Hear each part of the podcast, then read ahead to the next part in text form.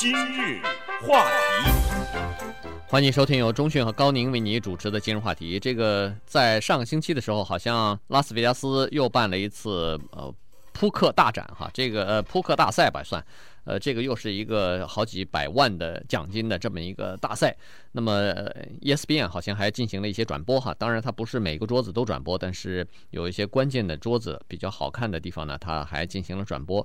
所以今天呢，我们就来讲这样一个故事。因为这次得到这个呃业余的扑克大赛冠军的这个人呢，呃，也很有意思哈。他的 last name 姓啊，居然叫 Money Maker，这个、真的假的呀？不知道。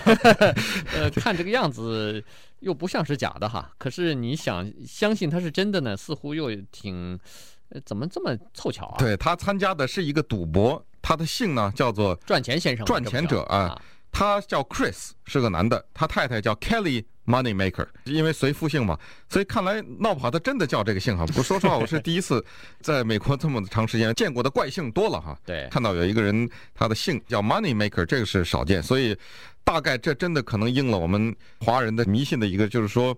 姓氏也很起作用嘛哈，他干脆就姓这个赚钱，我看你赚不赚？结果天生下来这个姓啊，就是要赌博的了。以前实际上我们讲过这个比赛，也讲过这个人，因为上一次他也参加过。为什么这个要再拿出来讲呢？一方面哈，这个事情是极具戏剧性的一个事情，它尽管是一种赌博，但是它不是一种非常简单的赌博，它是在赌博当中可以说是斗志最强的。一种赌博的形式，Poker 这个游戏在西方也是流传的很广的，经常的，不光是在电影上面、电视上面，有的时候甚至去到美国的朋友家里哈，他们几个人围坐一桌，就是打这个游戏哈。当然，这个像是麻将一样，它一定要带有某种程度的赌博和金钱的利益在里面，否则是淡而无味哈。它的全部的刺激就在于最后的压这个赌注的这一个上面，因为当你往上扔这个赌注，对方突然加倍的时候。你搞不清楚它是真的还是假的，因为它这个牌的游戏就是它可以诈的 bluffing 啊，它可以诈你。举例来说，它分明是一副很糟糕的牌，你分明是一个好牌，但是它诈你的时候呢，如果你被它诈了，那你就放弃的话，那他就赢了。而且他赢了以后，你看不到他手里那个牌，对，他把那个牌啪一翻，混到那一大堆纸牌里头去了。所以你永远不知道 它是真的是假 的。那当然要想知道这个的就是技术，这个就是要计算，就要看你拿的这个牌，这里面有概率的问题，有排列组合的问题，当然还有心理素质。嗯，所以这个尽管是赌博，呃，需要很大的运气，但是这里边确实和下棋一样，还是要一些实力的，要一些技巧的哈。这个我我相信我跟中迅大概都不会打这个 poker，但是你看这些人打 poker 哈。呃，每个都是好手，而且他，呃，这个有的时候啊，他精于计算到这个程度，就是说，呃，台面上摊摊出几张牌，然后你拿了什么牌以后，他可以根据他判断，可以知道其他的在同桌的四五个人里头，他们手上是什么牌，他都知道。嗯，呃，我看那个那个那那个美国的一个电影哈，Rounders，哎，Rounders，这个。这简直是神了哈！已经到了，呃，他拿的什么牌，他拿的什么牌，可能为什么你会加码，为什么他会跟进哈？这些东西都了如指掌，打到这么精的程度才可以去打那个打那个大赛嘛。那这个 Chris 呢，他是这样子，他呃不愿意去交钱去参加这个大赛哈。于是呢，呃，每一次大赛，其实上次我们说过，每次大赛呢，他都留一些名额是在给网上。呃，打这个赌博的游戏的这些人呢，呃，名额的，因为在网上的这些人啊，实际上也有很多高手哈。Chris 在网上也算是高手，呃，所以呢，他在网上得到了一个资格赛，于是呢，就买了机票呢，就去参加这个比赛了。否则的话是要交钱的，可能是哈。那么现在美国网上赌博的人是越来越多了，这已经变成一个四十亿元一年四十亿的这么一个生意了。嗯，据说是。每天上网下注赌博的有多少人呢？在美国，一百万。嗯，一百万是在网上赌博，在平时会这个游戏，平时经常来跟朋友一起来玩这个游戏的是多少人呢？差不多五千万美国人，嗯，五千万个美国人都会哈，所以这个当他在拉斯维加斯进行比赛的时候，尤其是电视台进行某种转播的时候，他的收视率也是非常高的哈。下面看的人也都是捏着一把汗，因为这里赌的是真钱呢对。而且这里的钱都是一个牌出错了哈，一个判断失误的话，往往意味着几十万上百万的损失。所以我们的这位 Chris Moneymaker 呢，靠着四十块钱在网上。过关斩将就得到了能够参加拉斯维加斯大赛的这个名额。那当然了，我们的这个 Chris 啊，他在上大学的时候就是一个赌狂啊，他对各种各样的体育运动，什么篮球啊、冰球啊、美式橄榄球哈、这些比赛啊，他经常下去赌注。差不多在四年的大学里面，功课没太学好，钱倒输了不少，把学费都输了哈，输了五万块钱。后来呢，他的太太 Kelly Moneymaker 哈跟他说了说。呃，如果你再去赌这个体育比赛的话，咱们俩就告吹。当然，最后他权衡了一下，呃，尽管是赌徒，但是在生活中呢，他权衡了一下，还是要太太吧。最后他就忍痛啊，放弃了一段赌博。但是，相信我们这个很多人也都认识喜欢赌博的人哈，他们所有的这些喜欢赌博的人都有一个共性，他们的记性非常的差，记性比较短暂，比较短，忘性比较大。不久以后，你只要稍微给他一个机会，噌。又不见了，又去赌去了。对，那么他结婚以后呢，就经常上网去进行一些赌博哈。那这个时候呢，太太认为说上网的话，可能比那个赌球赛啊，可能安全系数要大一点哈，可能不太会输很多，所以呢也没有太管他。于是他有的时候一上网呢，又是他这个生活习惯就是这样子哈，每天下班以后冲回家，冲回家以后，首先把电脑打开，然后就开始上网了。上网了以后啊，他说，如果要是那天运气稍微好一点，或者说他拿了几副好牌之后呢，他会打一个通宵，在网上噼里啪啦的什么也不管了哈。呃，那么太太以前认为说，哎，这个安全性比较大，大概不会多输。呃，结果去年一下子他赔了一万五，上网就输了一万五哈。那这时候太太又不满意了，说不行了，你这个上网啊，第一是输钱，第二是已经影响家庭的生活了哈，所以赶快。不能再上网了，因为到了去年的春天的时候啊，他这个到拉斯维加斯去的时候又输了四千块钱。那这个时候呢，家里头就很紧张了哈，因为太太马上要生孩子，再加上他信用卡和那个房的，呃就是买房子那个每个月的 mortgage 付不出来了，他已经差欠人家一一万两千块钱了哈。那个时候可能他怕太太生气，还没还瞒着他呢，所以在这个时候啊，他太太发现家里头怎么突然几个月他没管。出现这么大亏空啊！于是太太终于把那个财政大权揽过来了，呃，而且还罚他睡了一个星期沙发，好像是。对，呃，把他赶到赶出去了，客厅里面睡觉去了，让逼着他在那儿睡了一个星期。反省，这个反省可真的有效哈！经过那个沙发上睡了一个星期以后呢，我们的 Money Maker 在二月份的时候大摇大摆的又去参加比赛了。他参加了网络的十八人淘汰赛，因为在诸多的人口当中有十八个人可以。得到免费的进入到拉斯维加斯比赛的资格，并且如果你就技术好的话，可以有一个叫做 Big One 哈六百一十五的 buy in 这个比赛。结果呢，他趁他太太不注意的时候，大概都是在他太太睡熟了以后呢，他到网上去参加，最后他把这个给赢下来了，居然。嗯。他一赢下来以后呢，他自己都不敢相信，居然他这么个业余的人，能够有资格到拉斯维加斯去和那些。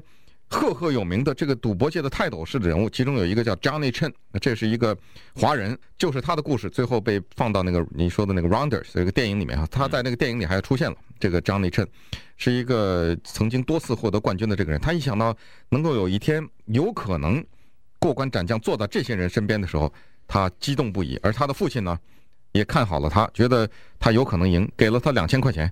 那么当然这里面说得很清楚，这两千块钱我资助你做赌资。但是如果你赢的话，比如说他占你百分之五十的话，你一半就得给我。对，你一共是占你的赌资的多少？那他有一个朋友也比较颇具眼光哈，也给了他两千，另外一个朋友给他五百，所以他从他的父亲和朋友那里一共拿了四千五百块钱。当然他自己也带了他。大概全部的家当就只身去飞往拉斯维加斯了。对，那个时候他自己家当并不多了哈，因为他说他连机票和旅馆的钱有的时候都已经开始付不太出来了。所以在这个时候呢，朋友和父亲的这个投资啊，呃，独具眼光的投资呢，他觉得是雪中送炭哈。于是呢，慷慨的说，赢了以后要分给你们差不多一半儿，呃，就是按照你的投资的大小，呃，按比例分哈。于是呢。今年五月份的时候，他刚考完他的 CPA，还差这种人还要当 谁敢请他当会计师啊？呃，别把人家的钱也赌了哈。那没有，他这个还是有职业道德的哈。这个职业是职业，业余做到赌赌博呢是业余。那么刚考完 CPA 两个星期之后呢，和另外一个老朋友一起就飞到了拉斯维加斯。今日话题，欢迎继续收听由中讯和高宁为你主持的今日话题。这次跟大家讲的呢是，呃，刚刚在拉斯维加斯进行的业余，呃，这个 poker 大赛哈，世界业余 poker 大赛。那这个得奖人呢是叫 Chris Moneymaker，呃，这个刚才说过了，他筹到钱以后，也得到了资格赛之后呢，就到了拉斯维加斯。那么在第一天比赛的时候呢，一般来说哈，每个人都发一一万块钱的筹码，呃，然后呢就开始进入比赛了哈。这个今年的这个比赛呢，又是呃创纪录的，因为来自于二十七个国家的八百三十九位高手全部云集到这个拉斯维加斯要参加比赛了哈。这个要分多层次的进行比赛，一轮一轮的淘汰。那么他呃这个比赛的最终的奖金就是谁获得冠军的话。可以拿到两百五十万，其余的从第二名到第六十四名，好像是就分那个一百三十万哈，大家都有一点钱。不是第二名一百三十万哦，第二名一百三十万，其他那些人也都有，还有一点钱哈，因为这些钱呢都是参加的选手都要交一些钱的哈。对，那参加不同的级别的这个呢，要交不同的钱。就是说你一开始进入的时候先交一笔钱，然后进入到下一轮的时候可能要交另外一笔钱哈。所以这些实际上都是玩自己的钱，不过。这个除了钱之外，还有个名誉啊！你如果 你如果要是赢了这个世界级的这种大赛的话，那了不得，在这个行业当中，在这个专业当中，那你就是成了别人仰视的对象了哈。对，所以第一天比赛的时候呢，他拿着一万块钱呢，过关斩将，相当不错战绩。呃，在第一天结束的时候，他。一一万块钱的筹码呢，已经变成六万块钱了。那么排在第十一位，嗯，所以顺利的进入到第二天。对，第二天呢，跟第一天也是差不多，就是他的钱呢只进不出，就是也是见涨哈，就是向十万靠拢到了差不多是十八万七千了哈，在第二天的时候。那么但是呢，没想到接下来他遇到了传奇人物 Johnny Chen，这个 Johnny Chen 是最后一个连续获得。公开赛冠军的选手了哈，他是保持着这个冠军的头衔的。我们就看这两个人在对决的时候呢，当然他碰到 Johnny Chan 的时候，他还是不敌哈高手。结果他的十八万七千块钱被吃掉了，吃成了十万零九千块钱，等于他损失了差不多短短的两个小时之内，损失了差不多七八万块钱。嗯，短短的两个小时之内哈，那第二天就结束了。结果结束以后，他回到旅馆里头以后呢，他就自己在进行反呃这个反思哈，他就想到底今天为什么哈？那么总结出两点，第一点就是他比较胆小害怕，看到这个 Johnny Chan 以后呢，心里头先胆怯了，所以呢有有一些判断呢就出现了失误哈，所以那个时候呢他就决定说明明天我要再上桌的时候要比较积极一点，大胆一点。结果正好第二天第三天的比赛哈，等于是呃。他是正好坐在这个转播桌上，就是 ESPN 转播的，正好是他那个桌子。因为有可能不是因为有他，而是因为有那个 Johnny Chan 在，所以呢要转播这个桌哈。所以在第二天他上桌的时候呢，和呃 Johnny Chan 在对决的时候呢，他就不那么紧张了。嗯。那么这这一副牌啊，正好他的运气来了哈。这一副牌呢，是他手里头拿了一个红心 S，再拿一个红心八。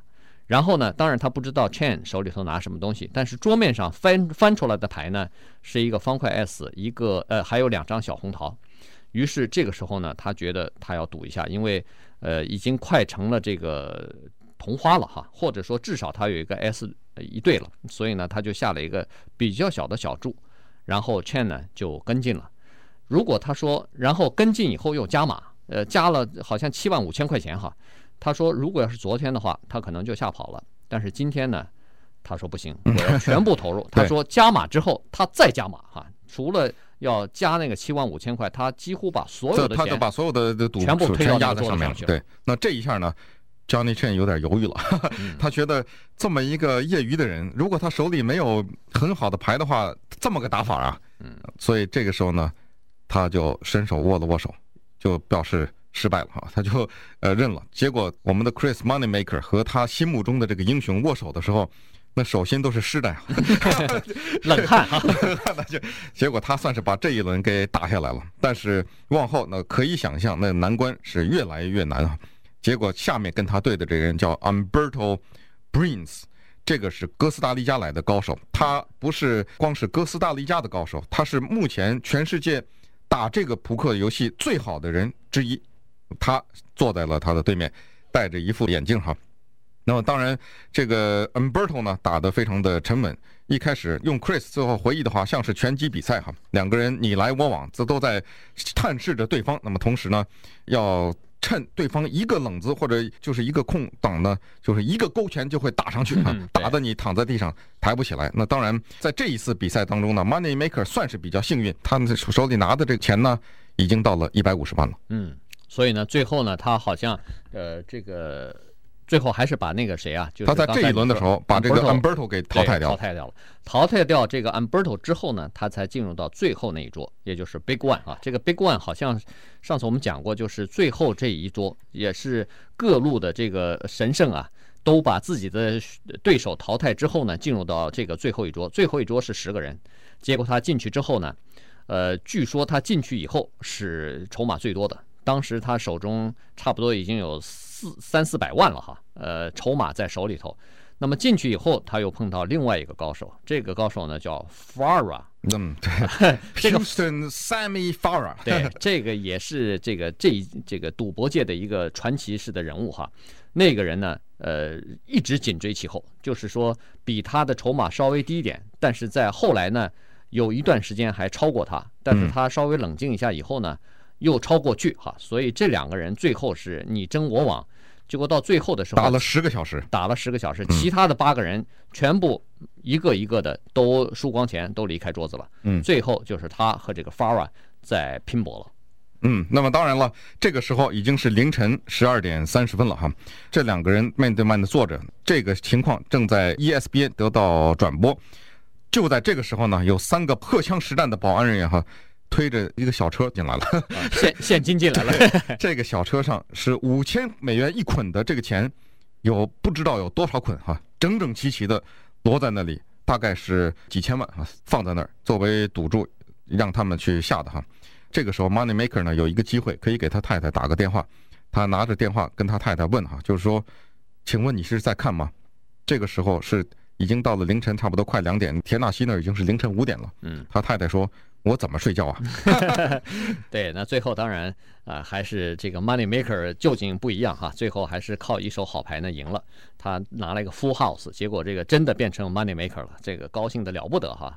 那么再跟他太太通电话的时候呢，太太问的第一句话说：“哎，你欠我的那个 SUV 是不是这次该买了？”对，那当然了，他回到家里拿到他赚的钱，给了他爸爸五十万。给了他那两个朋友，一共是一百万，给了，因为当时他出征以前，人家给了他两千两千五百嘛，哈，正像他所答应的那样，还的也很大方，但他手里还留着一百五十多万呢。他给他太太二话不说买了一个 SUV，给自己买了一个 BMW，把他的房子全付清了啊，欠的那个欠款不是一个月的欠款，是所有的欠款全部给付清了，买买吧，对，pay off 了。对，同时呢，因为他老婆不是怀孕要生孩子嘛。他把他孩子未来的教育基金已经全部的存到了银行里面。他太太本来是在休产假的，休完产假要回去上班的。现在他太太已经决定这辈子不用再工作了。对，不过他太太还是说，现在你该住手了吧。